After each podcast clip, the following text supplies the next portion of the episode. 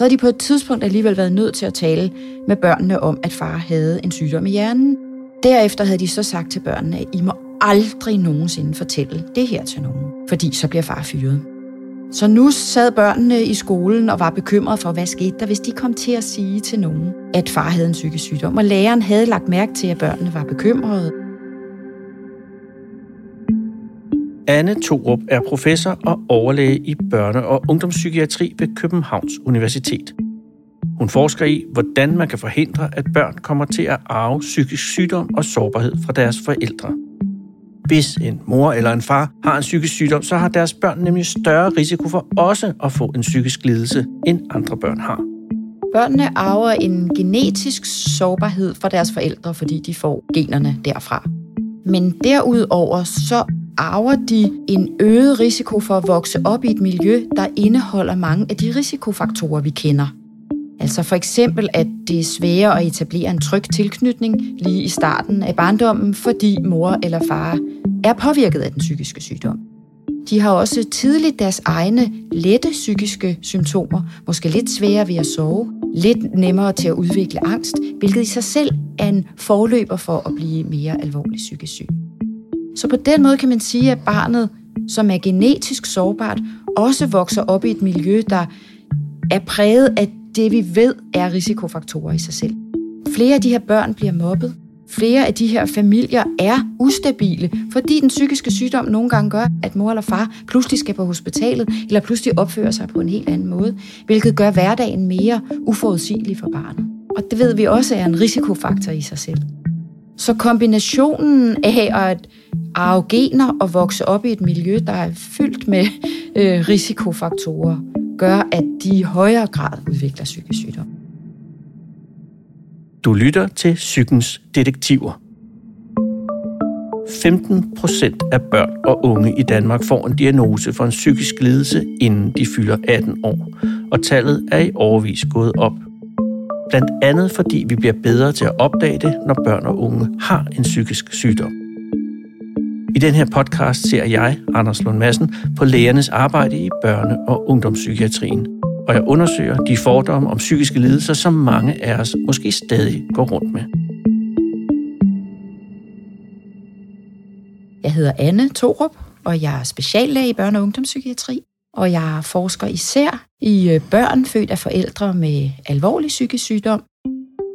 Anne Torup er leder af et forskningsprojekt, som hedder Via Family – det er her, hun undersøger, hvordan man kan forebygge, at børn udvikler psykisk sygdom. Er det, der er på et tidspunkt i din forskning, hvor du møder en familie, hvor der er en far, der har en depression, og så en familie, der er bekymret? Ja. Det, som jeg forstår, så er det noget, der gør et stort indtryk på dig? Ja. Familien tager selv kontakt til mig, og det er lige inden vores studie skal begynde. Så det viser jo et initiativ fra dem, at de har fundet ud af, at jeg skal lave det her studie, og de er meget interesserede i at høre, hvad det går ud på. Så jeg tænker, da jeg tager hjem til dem, at de, der må være nogle ressourcer, men måske er det også en familie, der øh, er presset, siden de rækker ud på den måde. Anne besøger et par, som har to børn i skolealderen. Forældrene har taget kontakt til hende, fordi de synes, at børnene er begyndt at opføre sig anderledes, og de er nervøse for, om det har noget med farens depression at gøre. Så det er om dagen går Det er om, om dagen, ja. Det er en eftermiddag. Det var tidligere på eftermiddagen, for det var vigtigt for forældrene, at vi kom inden børnene kom hjem fra skole. Og hvordan ser det ud? I denne her familie kom vi hjem til en herskabelig lejlighed, meget enkelt møbleret og med fine kaffekopper og en øh, italiensk kaffemaskine. Det er jo ikke umiddelbart de billeder, man måske får af en familie, hvor en forælder er ramt af en alvorlig psykisk sygdom. Der er det tit noget helt andet, man ser for sig. Det, der så øh, slog øh, mig, mig, jeg havde en kollega med, var, at på trods af det her fine hjem og forældre, som var i gode stillinger, så var der sådan en tydelig anspændthed og nervøs stemning. Man kunne mærke, at denne her small talk lige når vi kommer ind ad døren, ikke gled så nemt, og at især faren øh, var nødt til at rejse sig op fra bordet flere gange og gå rundt, og han rystede lidt på hænderne, og moren fik sådan røde pletter på halsen. Så det var helt klart, at familien havde taget sig sammen, eller havde ventet længe på den her samtale, og var samtidig rigtig nervøs for, hvad kunne den føre med sig. Altså udad til var det jo en meget velfungerende familie. Okay. Børnene var i skole, forældrene har stillinger, de har en fin lejlighed, de serverer kaffe, og de er der klar til tiden, når vi kommer. Mm-hmm. Men det, der jo så blev tydeligt, var, at en familie kan godt være dysfunktionel alligevel, eller i hvert fald være belastet. De her forældre brugte en stor del af deres kræfter på at keep up appearance, hmm. og sørge for, at omverdenen ikke på nogen måde lagde mærke til, at de var ramt af psykisk sygdom. Altså målet med jer, ja. der kommer, hvad ja. er det? I det her tilfælde var det jo at rekruttere dem til at være med til vores studie. Og så selvfølgelig at, at høre om deres overvejelser og deres bekymringer. Og øh, faren var meget bekymret for, at hvis det slap ud, at han havde en psykisk sygdom, så ville de blive isoleret fra det skolefællesskab, de var en del af, og han ville blive fyret fra sit job. Og de havde øh, valgt i meget lang tid ikke at tale med nogen, heller ikke med børnene, om farens psykiske sygdom. Så når han var indlagt, havde de sagt til børnene, at han var på kursus. Så havde de på et tidspunkt alligevel været nødt til at tale med børnene om, at far havde en sygdom i hjernen. Og derefter havde de så sagt til børnene, at I må aldrig nogensinde fortælle det her til nogen fordi så bliver far fyret. Så nu sad børnene i skolen og var bekymrede for, hvad skete der, hvis de kom til at sige til nogen, at far havde en psykisk sygdom. Og læreren havde lagt mærke til, at børnene var bekymrede og så nervøse ud. Forældrene er jo velmenende og ønsker deres børn det bedste, og vi vil bare have, at børn skal have det godt. Men faktum er, at de her børn lever jo i en familie, hvor en af forældrene i perioder ikke har det godt, og hvor man bruger rigtig mange ressourcer på at få det til at se fint ud udad til, og ikke tale om det, der fylder allermest indad til. Så der, hvor du er der, før børnene kommer hjem, altså forklarer de også, hvorfor de har valgt at sige til børnene, at de ikke skal ja. sige det? Faren fortæller, at han skammer sig over at have en psykisk sygdom, og at han er så bange for, hvordan omverdenen skal reagere. At han synes, det er det værste, man kan påføre et barn, at sige, at din far eller mor har en psykisk sygdom. Er det så depressionen, der taler der? Det tænkte jeg i hvert fald, at det er jo denne her, øh, som ofte følger med en depression, at man ikke synes, man er noget værd, eller man skammer sig, man er et dårligt menneske. De fortalte, at moren havde på et tidspunkt haft en øh, relativt ufarlig kræftsygdom, men det havde de fortalt børnene meget åbent om. Det var mm. ikke skamfuldt. Altså, så det fortæller jo, at øh, både hvor, hvor, hvor meget skam og stigma, der stadig er forbundet med psykisk sygdom, men ja, jeg tænkte også, at det kunne være hans depression, der var med til, at selv når vi kom og tilbød at hjælpe med det, så var det så svært at tage imod den del af det og, og fortælle børnene om det. Anne, hvad har fået de her forældre til at kontakte dig, tror du? Det, de kunne mærke hos børnene, var øh, dels, at børnene ikke kunne sove. Den ældste kunne ikke sove om natten. Og det er jo også ofte et problem, når man har depressioner, at øh, søvnen er forstyrret. Og faren vidste, at det var vigtigt for ham at få sin øh, nattesøvn. Så nogle gange øh, tog han et andet sted hen og sov for at, at få sin søvn. Så søvn var blevet tema hjemme i familien. Men på den måde, at børnene især den store, også sov dårligt, og moren måtte lægge sig ind til hende om, om natten for at få hende til at sove. Og når børnene vågnede om morgenen, så var det første, de spurgte, var, hvordan har du sovet i nat, far? Og det kunne de godt se forældrene, at det på en eller anden måde fyldte for meget. Den lille dreng havde ondt i maven, når han skulle i skole. Han øh, prøvede tit at komme til at blive hjemme, og, og kunne ikke sige andet, end han havde ondt i maven og ville ikke i skole. De havde fået ham undersøgt hos lægen, og han fejlede ikke noget somatisk. Så der var øh, det, vi kalder somatiseringssymptomer hos den lille dreng, og søvnproblemer hos den store. Og det tror jeg var det, der gjorde, at de tænkte, kunne det være, at de her børn er påvirket af, at far i perioder har det rigtig dårligt, og der havde været den her alvorlige situation, som de heller ikke havde fået talt med børnene om. Og derfor rakte de ud. Samtidig med, at deres strategi jo havde været ikke at tale med børnene, fordi det var børnene for små til, at det ville de ikke kunne forstå, og, og det ville bekymre dem alt for meget, plus at faren synes, det var så skamfuldt det her møde, mm-hmm. med det første med familien der. Mm-hmm. Hvordan har man det som psykiater, eftersnit og som menneske også? Jeg tænkte, at det blev sådan en bekræftelse af, at det er relevant, at vi udvikler nogle tiltag, der ser på hele familien. Og jeg var overvældet af, at faren jo havde fået relevant og kvalificeret behandling i voksenpsykiatrien. Men det blev så tydeligt for mig efter det møde, hvordan børnene og hustruen også er påvirket, og at vi endnu ikke har noget i vores system, som fanger det. Det skal siges, at den her far også var rigtig bange for at kontakte kommunen, og det var moren meget modstander af, fordi så har vi jo de her forestillinger om, at så bliver der skrevet underretning, og så bliver børnene fjernet. Mm. Selvom det ved jeg jo, at det vil jo aldrig blive i sådan en velfungerende familie. Jeg blev da også bekymret for, hvor længe holder denne her familie. Vi ved jo, at psykisk sygdom hos forældrene også øh, øger risikoen for skilsmisse, og det var helt tydeligt, at moren var overbelastet. Og samtidig så ved jeg, at den genetiske disposition jo gør, at de her børn er i høj risiko, så man kunne få følelsen af, at vi sidder på hænderne og bare venter på, at et af børnene også bliver syge. De var jo på vej med ondt i maven hos den lille dreng og søvnproblemer og, og angst hos den store pige. Det er jo forløberne for de kommende diagnoser. Så jeg fik følelsen af, at jeg kunne sidde og se udviklingen ske lige for øjnene af mig, og at vi øh, ikke har noget, der kan sætte øh, ind, før det sker. Og hvad kan man så gøre som psykiater? Altså i en ideel verden? I en ideel verden, så vil vi have et behandlingstilbud, som i langt højere grad også i tale satte de her ting, som ikke kun talte med familien om symptomer og medicin og bivirkninger, hvilket helt klart er psykiaterens kerneopgaver, men som i højere grad også havde mulighed for at invitere hele familien ind og sige, hvordan er det for jer, at mor har denne her sygdom, eller at lille Benjamin har denne her sygdom. At man hjælper familien til at se på, hvad gør det egentlig ved os? og at man hjælper familien til at erkende, at der er perioder, når den psykiske sygdom er aktiv, hvor det er rigtig svært at opretholde hverdagens funktioner, og hvor det er okay at bede om hjælp. Rigtig mange familier, hvor forældrene har en psykisk sygdom, har taget meget godt imod det, vi kalder at lave en tryghedsplan. Hvad gør vi, hvis far får selvmordstanker en lørdag aften og skal på skadestuen, og mor bliver nødt til at køre ham derhen? Hvem kan passe børnene? Hvem kan tale med børnene om, at de blev bange og nervøse, fordi de kunne se far græd, og mor blev bekymret?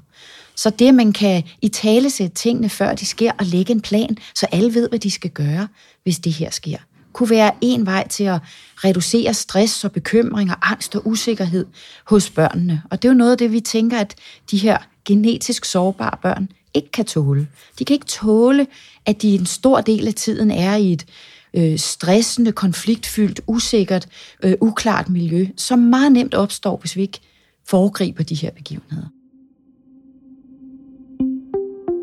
Når voksne har en psykisk sygdom som skizofreni eller depression, kan deres børn arve gener for samme sygdom. Men de voksnes psykiske lidelser kan desuden skabe en lidt usikker, måske endda kaotisk hverdag, som påvirker børnene og gør, at de også er i risiko for at udvikle andre psykiske lidelser, som spiseforstyrrelse eller angst, forklarer Anna Torup. Og det vi jo skal tale lidt om her, er jo mm. noget med, hvorfor at der er større sandsynlighed for, at børn får en psykisk lidelse, når deres forældre har det. Ja, vi ved jo, at generne betyder noget. Så barnet arver nogle gener fra mor eller far, som gør, at øh, der er en større sandsynlighed eller risiko for at udvikle psykisk sygdom. Samtidig ved vi også, at det er jo ikke alle med generne, der udvikler sygdommen. Da jeg øh, læste medicin, så lærte jeg, at hvis mor eller far har for eksempel skizofreni, så er risikoen for, at barnet får skizofreni cirka 10% sammenlignet med 1% i baggrundsbefolkningen. Og tilsvarende for bipolar sygdom og øh, svær tilbagevendende depression. Men så var der nogle kloge forskere, der lagde studierne sammen, og man så må sige, og lavede en meta-analyse. Så det vil sige, at de to børn fødte af forældre med skizofreni, og børn fødte af forældre med bipolar sygdom, og børn fødte af forældre med svær depression. Og så så de på over 4.000 børn og unge, og på deres risiko for at få en af de tre sygdomme. Og så viste det sig faktisk, at en tredjedel af de her børn får en af de tre alvorligste diagnoser, vi kender. Og over halvdelen af de her børn får en eller anden børne- og ungdomspsykiatrisk eller voksenpsykiatrisk diagnose, men inden de er fyldt 27 år. Så det er jo tidligt i livet. Og det her det er jo også mit yndlingsargument, når jeg skal overbevise politikere eller folk i regionen om, at vi skal gøre noget mere for de her børn. Vi taler meget om at skulle forebygge psykisk sygdom, men psykisk sygdom debuterer jo tidligt i livet. Så hvis vi skal nå at forebygge det, så er vi altså nødt til at sætte ind i barndommen og ungdommen. Og her har vi et kæmpe potentiale, som ikke er udnyttet, efter min mening. Og er det alle psykiske sygdomme, som man forebygger på den måde? Lige nu er det de tre alvorlige sygdomme, som jeg nævnte før. Skizofreni, bipolar sygdom og svær depression. Så, så alene det, at man er i et kaotisk hverdag, er med til at forøge risikoen for, at øh, hvis man præcis. er disponeret, at man Lige så får præcis. en psykisk sygdom? Lige præcis. Hypoteserne går ligesom på, at man kan tale om sådan forhøjet stress, som vi alle sammen kan være i en Okay. gang imellem, og så det, der hedder toksisk stress. Og toksisk betyder jo nærmest giftigt. Altså at hvis man i for stor en del af tiden er i højt stressaktiveringsniveau, så kan hjernen ikke udvikle sig, som den skal. Den kan sådan simpelt sagt ikke tåle de forhøjede kortisolniveauer i så stor en del af tiden, når den skal danne tusindvis af vigtige nerveforbindelser. Så det lille barns hjerne er så enormt følsom for påvirkninger. Og det er jo også derfor, forældrene har sådan en vigtig rolle, men også skole og venner og socialt netværk. Så barnet kan danne forbindelser i hjernen, der gør, at det, det kan udvikle sig øh, kognitivt og følelsesmæssigt. Men hvis kortisol er til stede en stor del af tiden, så kan nerveforbindelserne ikke dannes, og så øges risikoen for, at de genetiske dispositioner for psykisk sygdom træder frem i stedet for. Så fred og ro. Fred og ro, Og det er jo virkelig svært lige at garantere. lige præcis. På engelsk er der sådan et begreb med, det hedder, it takes a village uh, Ja, to, to to raise raise a, a child. a child. Ja. Er det sådan, at det også kræver en, en, en landsby at få et barn til ikke at få udviklet en psykisk sygdom, hvis man er disponeret for Der har det? faktisk været en konferencerække, som præcis havde den titel, It Takes a Village to Raise a Child. Og det er lige præcis med de principper, om vi bliver nødt til at aktivere netværket rundt om den familie. Og noget af det, der gør det svært, det er jo, at stigma og tabu trives i bedste velgående stadigvæk. Hvad er det for nogle fordomme, folk har om psykisk sygdom, eller om mennesker, der har psykisk sygdom? Ja, jeg ved jo mest om, hvad dem, der har en psykisk sygdom, forestiller sig, der er af fordomme. Plus de kan have fordomme selv. Altså faren her havde jo faktisk en fordom om, at det var så forfærdeligt for et barn at få at vide, at han har en psykisk sygdom. Og måske fulgte der også nogle ting med om, at så er man en dårlig forældre, eller man ikke kan være en god forældre, hvis man står ved, at man i perioder er ramt af psykisk sygdom.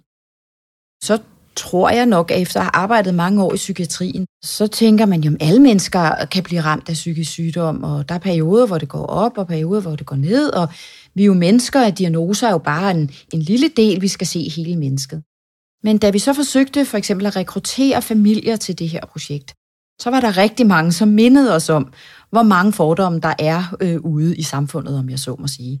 Fordi mange af dem, vi øh, inviterede til at være med, sagde, at det var dog det mest pinlige, eller det var dog forfærdeligt, at vi havde fået oplysninger fra registrene om, at de på et tidspunkt har haft en psykisk sygdom. Okay. Fordi det var det samme som at sige, at de vil være en dårlig forælder. Så en fordom er i hvert fald, at hvis man har en psykisk sygdom, så kan man ikke være en god forælder.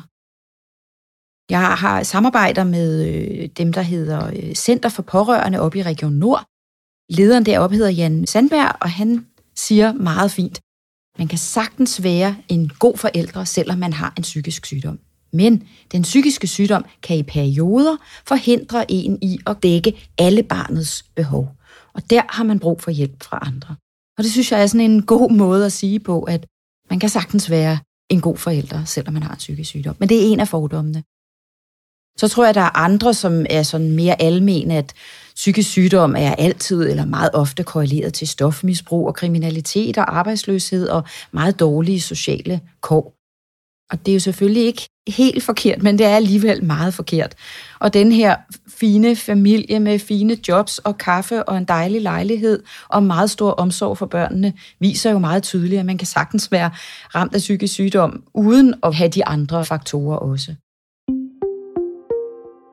Forældrene siger ja til at være med i Anne Torups projekt om forebyggelse af psykiske lidelser hos børn.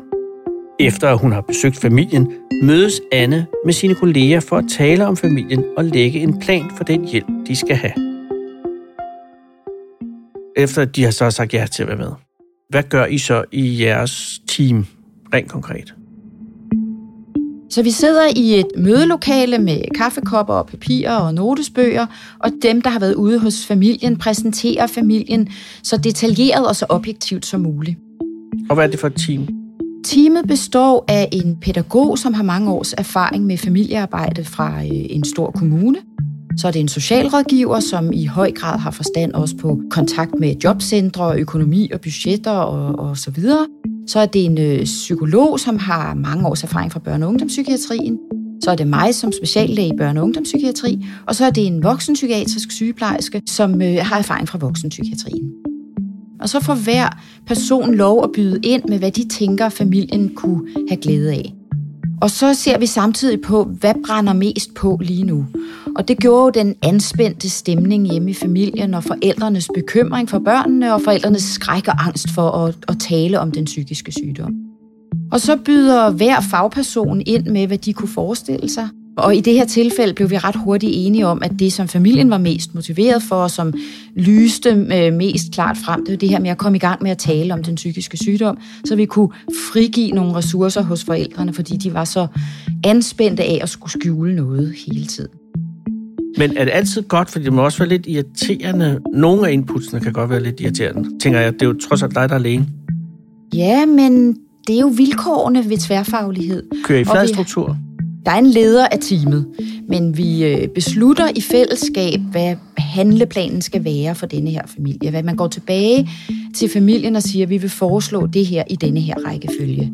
Og der er ingen bagdel ved at køre tværfagligt? Altså, Jamen, der er jo en gang imellem, man kan være rygende uenige. Altså, øh, her kunne man sige, at den voksenpsykiatriske sygeplejerske fik virkelig, øh, jeg vil ikke sige ondt af, man kunne i hvert fald se denne her belastede mors problematik. Så skal vi dog ikke starte med det? Hun er lige ved at bryde sammen.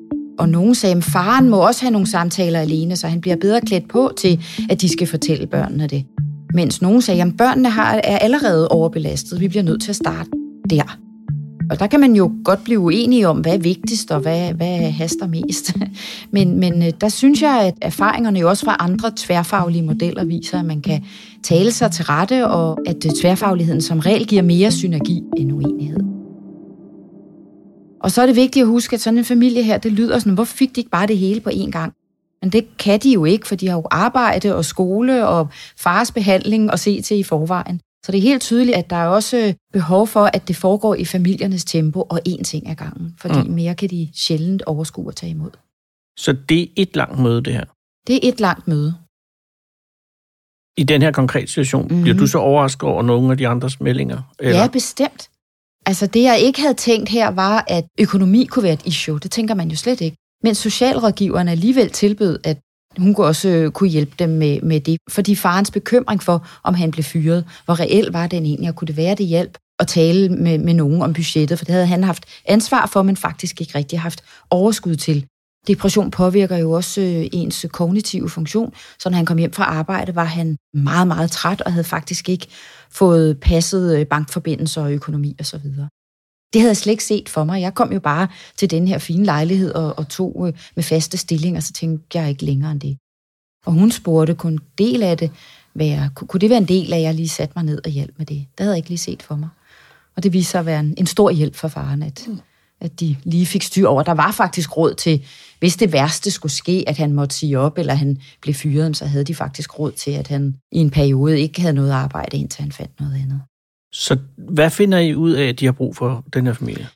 Vi finder ud af, at vi skal tage fat i det initiativ, der kom fra dem selv, nemlig at selvom de næsten ikke kan holde det ud, så har de samtidig brug for at tale med børnene. Så det startede vi med. Forældrene fik lov at forberede det her første møde med børnene, og ved den første samtale skulle vi starte med at fortælle børnene, at far har en psykisk sygdom, far har depression. Men det lyder som noget, som de forældre vil være meget nervøse for. Jo. Ja, det var de bestemt også. Hvordan håndterer man det? Man forbereder mødet, så forældrene nøjagtigt ved, hvad der skal ske. Man aftaler med dem, hvad man må sige og hvad man ikke må sige, så de ligesom føler sig trygge. Man øh, taler igennem, Hvordan forestiller de sig, at børnene vil reagere? De kender jo børnene. Og så siger man til dem, jamen hvis den lille løber ud af lokalet og græder og skriger, så er der nogen, der løber efter og, og, og trøster og støtter ham og fortæller ham, at det er helt okay. Så man foregriber de ting, de kunne øh, frygte, så de føler sig så trygge som muligt. Og så anerkender man, at det er et stort skridt, og anerkender de følelser, de har, at de har lov til at være nervøse. Og så bekræfter man dem i, at rigtig mange har stået i den samme situation og har bagefter fortalt os, hvilken kæmpestor lettelse det var, at katten er ude af sækken, og man mm. nu kan tale mere åbent. Og så ved vi jo fra voksne børn af forældre med psykisk sygdom, at de i den grad har efterlyst, at nogen talte med dem, mens de var børn. Og det betrygger også mange forældre i, at selvom det her første skridt er rigtig svært, så er det det rigtige skridt at tage. Og også at børn ved tingene i forvejen, så kan vide, om jeres børn ikke også allerede har fanget, at, at det er det her, det handler om. Og her opfordrede vi faktisk familien til, at det så ikke skulle være hjemme hos dem.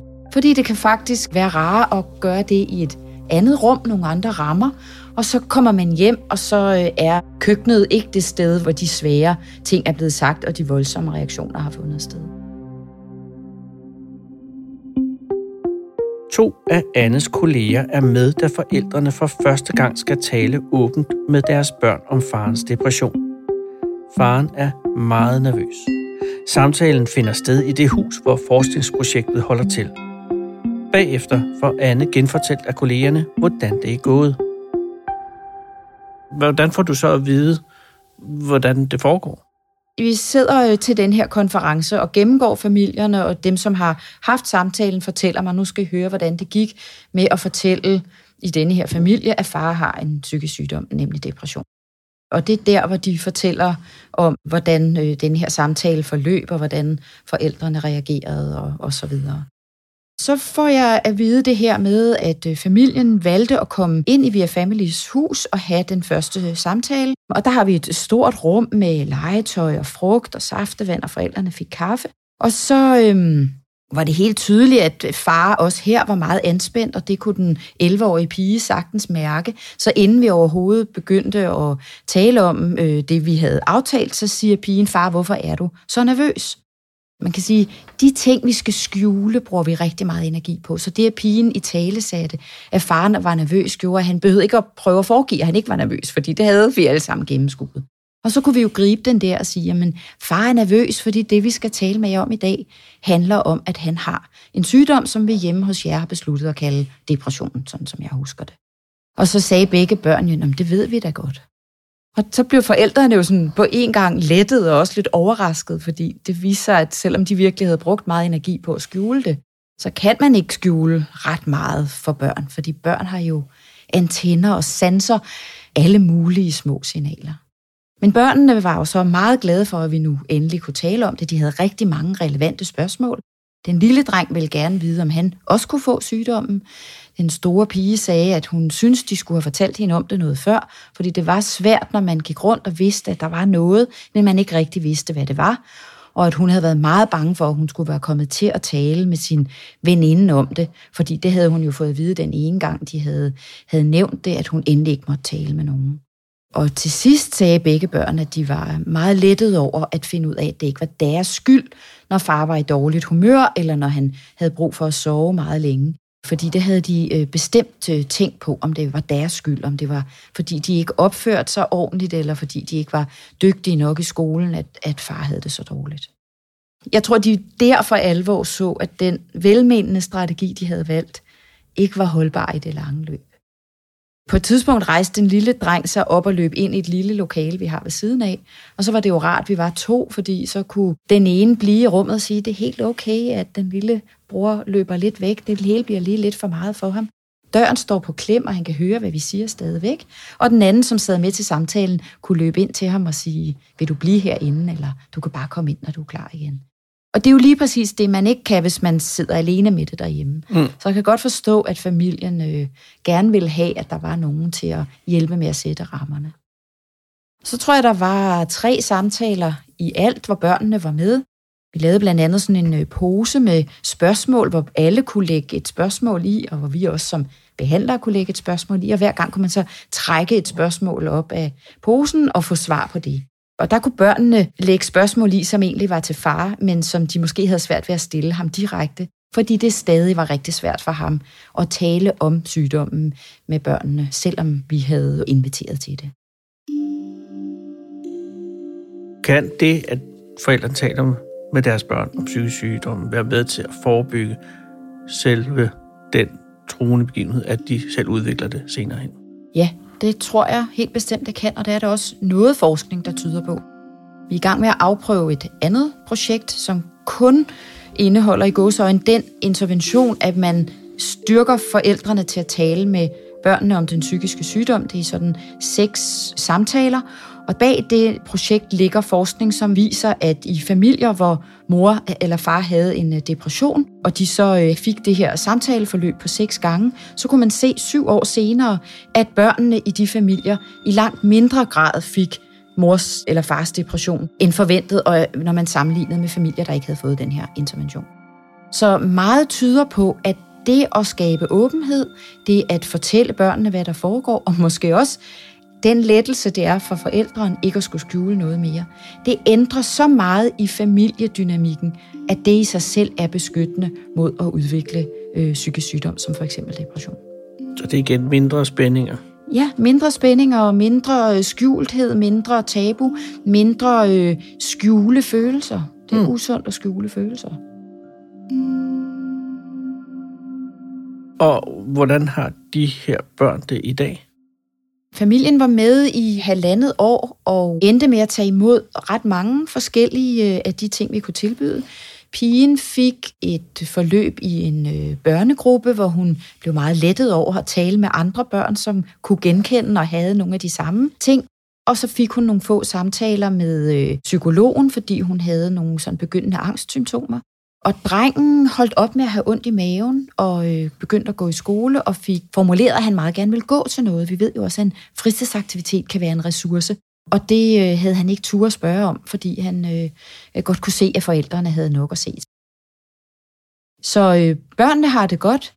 Forældrene har en helt anden indstilling til at tale om sygdom, og øh, forældrene sagde, da de forlod projektet, det, de havde savnet, var en form for parterapi, for det har man også brug for. Og det fandt de så af eget øh, initiativ ude i byen øh, bagefter. Så de er stadig sammen? De er stadig sammen, og er i hvert fald et helt andet sted, end da vi mødte dem. Men hvad gør I så næste gang, når far får det dårligt? Eller hvis far får ja, det dårligt? så håber vi jo, at de alligevel har lært så meget, at de øh, øh, kan tale sammen og løse problemerne på en anden måde. Men det klarte ønsket ville jo være, at de også stadig havde et telefonnummer til teamet og kontaktpersonen, og de kunne ringe tilbage, når nu pigen bliver 15 år og bliver en irriterende teenager, der bestemt ikke gider gå i seng kl. 10 om aftenen, selvom far synes, at de skal det alle sammen. Og den mulighed har vi jo ikke endnu, men vi kunne godt tænke os, at man ligesom havde et sted, hvor hvis der var noget i hele familien, så kunne man komme tilbage. Men sådan er det ikke endnu. Det arbejder vi på. Men, øh. men hvordan ved man så, at forebyggelsen virkede? Altså, det er jo svært. Ja, det ved For det er jo noget, der ikke er sket. Ja. Eller som altså, ikke det, er der sket er med forebyggelse, er jo, det kan man først måle om 5 eller 10 år. For det vi jo gerne vil måle på, er, om de her børn ender med at få en diagnose eller øh, får andre problemer. Og det er jo også derfor, det er så svært at få nogen til at investere i forebyggelse, fordi vi først kan måle det så længe efter. Vi håber at kunne følge de her familier bare et og to år efter. Og det vi har gjort er at måle på, hvordan de har det, når de går ud af projektet, altså efter de 18 måneder. Jeg kender ikke resultatet for den her familie. Jeg kan kun beskrive mit, øh, hvad skal man sige, min subjektive øh, opfattelse. Det store spørgsmål har jo også været, hvordan kan man måle på, om nogle børn får det bedre efter 18 måneder, når familien har fået sådan en indsats sammenlignet med dem, der ikke fik det. Hvordan kan man det? Ja, vi bruger en skala, der måler barnets øh, funktionsniveau. Oh. Øh, så det er noget om, kommer barnet i skole hver dag, går barnet til noget, har barnet nogle venner, har barnet symptomer på psykisk sygdom, så fungerer man som regel dårligere. Men man prøver at måle på alle de ting, som udgør et godt børneliv. Og så er det øh, blindede forskere, der gør det. Så dem, der øh, har målt på børnene, da de kom ind i projektet, ved ikke, om børnene kom i den ene eller den anden gruppe, når de 18 måneder er gået. Så vi prøver at være så objektive og så neutrale som muligt. Og så håber vi selvfølgelig, at det, at familien er kommet til at fungere bedre, har løftet barnets funktion så meget, at vi kan måle det efter 18 måneder. Men det er ikke sikkert, det lykkes. Det ved vi jo ikke. Men det her var en, en god... Ja, det her var en god historie. og det var også, altså, det må også have været en, en god dag øh, at afslutte det, ja, tænker jeg. Altså. Ja, altså det, det, kraft, det har jo bekræftet mig i, at det er helt relevant, at vi begynder at se mere på hele familien. For det blev jo så tydeligt, at den eneste, der havde kontakt til psykiatrien, det var faren. Og de andre skulle jo sådan set heller ikke i psykiatrien, men omvendt, så havde de virkelig brug for den tværfaglige hjælp, som sådan et team kunne tilbyde. Hvad får det dig til at føle? Det er som om, at noget indeni falder på plads, fordi jeg tror virkelig meget på det her. Jeg tror virkelig meget på, at barnets hjerne og barnets udvikling er fuldstændig afhængig af det nære miljø, der er rundt om det. Og jeg tror virkelig på, at hvis man kan støtte forældrene til at blive den allerbedste udgave af sig selv, så hjælper det børnene. Og når jeg så kan se det ske i den virkelige verden, så bliver jeg vel altså, glad og bekræftet i, at det, jeg tror på og arbejder for, er den rigtige vej. Og jeg tror, vi stadigvæk ved for lidt om, hvor meget relationer betyder for vores psykiske helbred og ikke mindst for barnets udvikling. Og hvor følsom hjernen er de første mange år af barndommen. Og det giver os jo, det, det kan jo godt lyde meget alvorligt, at åh, så, så, altså, så er det så betydende, at barnet arver de her gener og en syg mor, hvordan skal hun kunne give barnet det, det har brug for? Men det giver os jo også muligheden for at påvirke det. Altså hvis øh, barnets hjerne, det ved vi jo, det kan påvirkes i lang tid. Det er rigtigt, at de første år er meget betydende, men det er de næste år også. Så hvis vi kan bruge nogle af de ressourcer, der ligger lige rundt om, til at styrke den sunde udvikling og styrke øh, relationerne mellem mor og barn og styrke familien til at gøre tingene så godt som muligt. Altså får jeg virkelig følelsen af, at der er håb for, at vi kan ændre denne her forudsigelse, at over halvdelen af dem får en psykisk sygdom. Så det er jo der, det hele giver mening på en eller anden måde. Hvad får du ud af at arbejde i børne- og ungdomspsykiatrien, som du ikke kunne få ved bare at være en anden slags børnelæge, eller være en voksenpsykiater for eksempel? Altså, hvad giver det lige at være der? Den her udvikling, den her barndom, der stadig er der et eller andet sted, hvis man bare kan finde ind til den. At øh, huske håbet og fortælle dem, når de har det allerdårligst. Jeg ved, du kan få det bedre. Og se det ske og at børn med ADHD og autisme øh, jo også er børn. Og man ligesom på den måde er endnu bedre til ikke kun at se diagnosen, men se hele barnet, og at det her udviklingspotentiale, jeg har talt om hele tiden, ligesom også bliver så synligt, og hvis man bare tilrettelægger miljøet rundt om barnet, så, så folder det sig ud. Barnet blomstrer op. Et, et barn med ADHD eller autisme, som ikke er blevet mødt med, med sine særlige behov, og som pludselig bliver det, Altså, det bliver et helt andet barn, og alle omkring barnet bliver så lettet og så glade. Altså, se, det er som et frø, der bliver plantet om til noget jord, der passer til det, og så folder det sig ud. Det er jo, det er jo en sand fornøjelse. Mm. Ja, prøv lige at lære det over mm. på hjernekirurgi. Du har lyttet til en podcast, som er sat sammen af Nana Mus Steffensen og Jens Rønne, og mit navn er Anders Lund Madsen. Podcasten er produceret af Body Body for Børne- og Ungdomspsykiatrisk Selskab. Du kan læse mere om børne- og ungdomspsykiatrien på bubnet.dk, og det er b u p n e t i et ord.dk.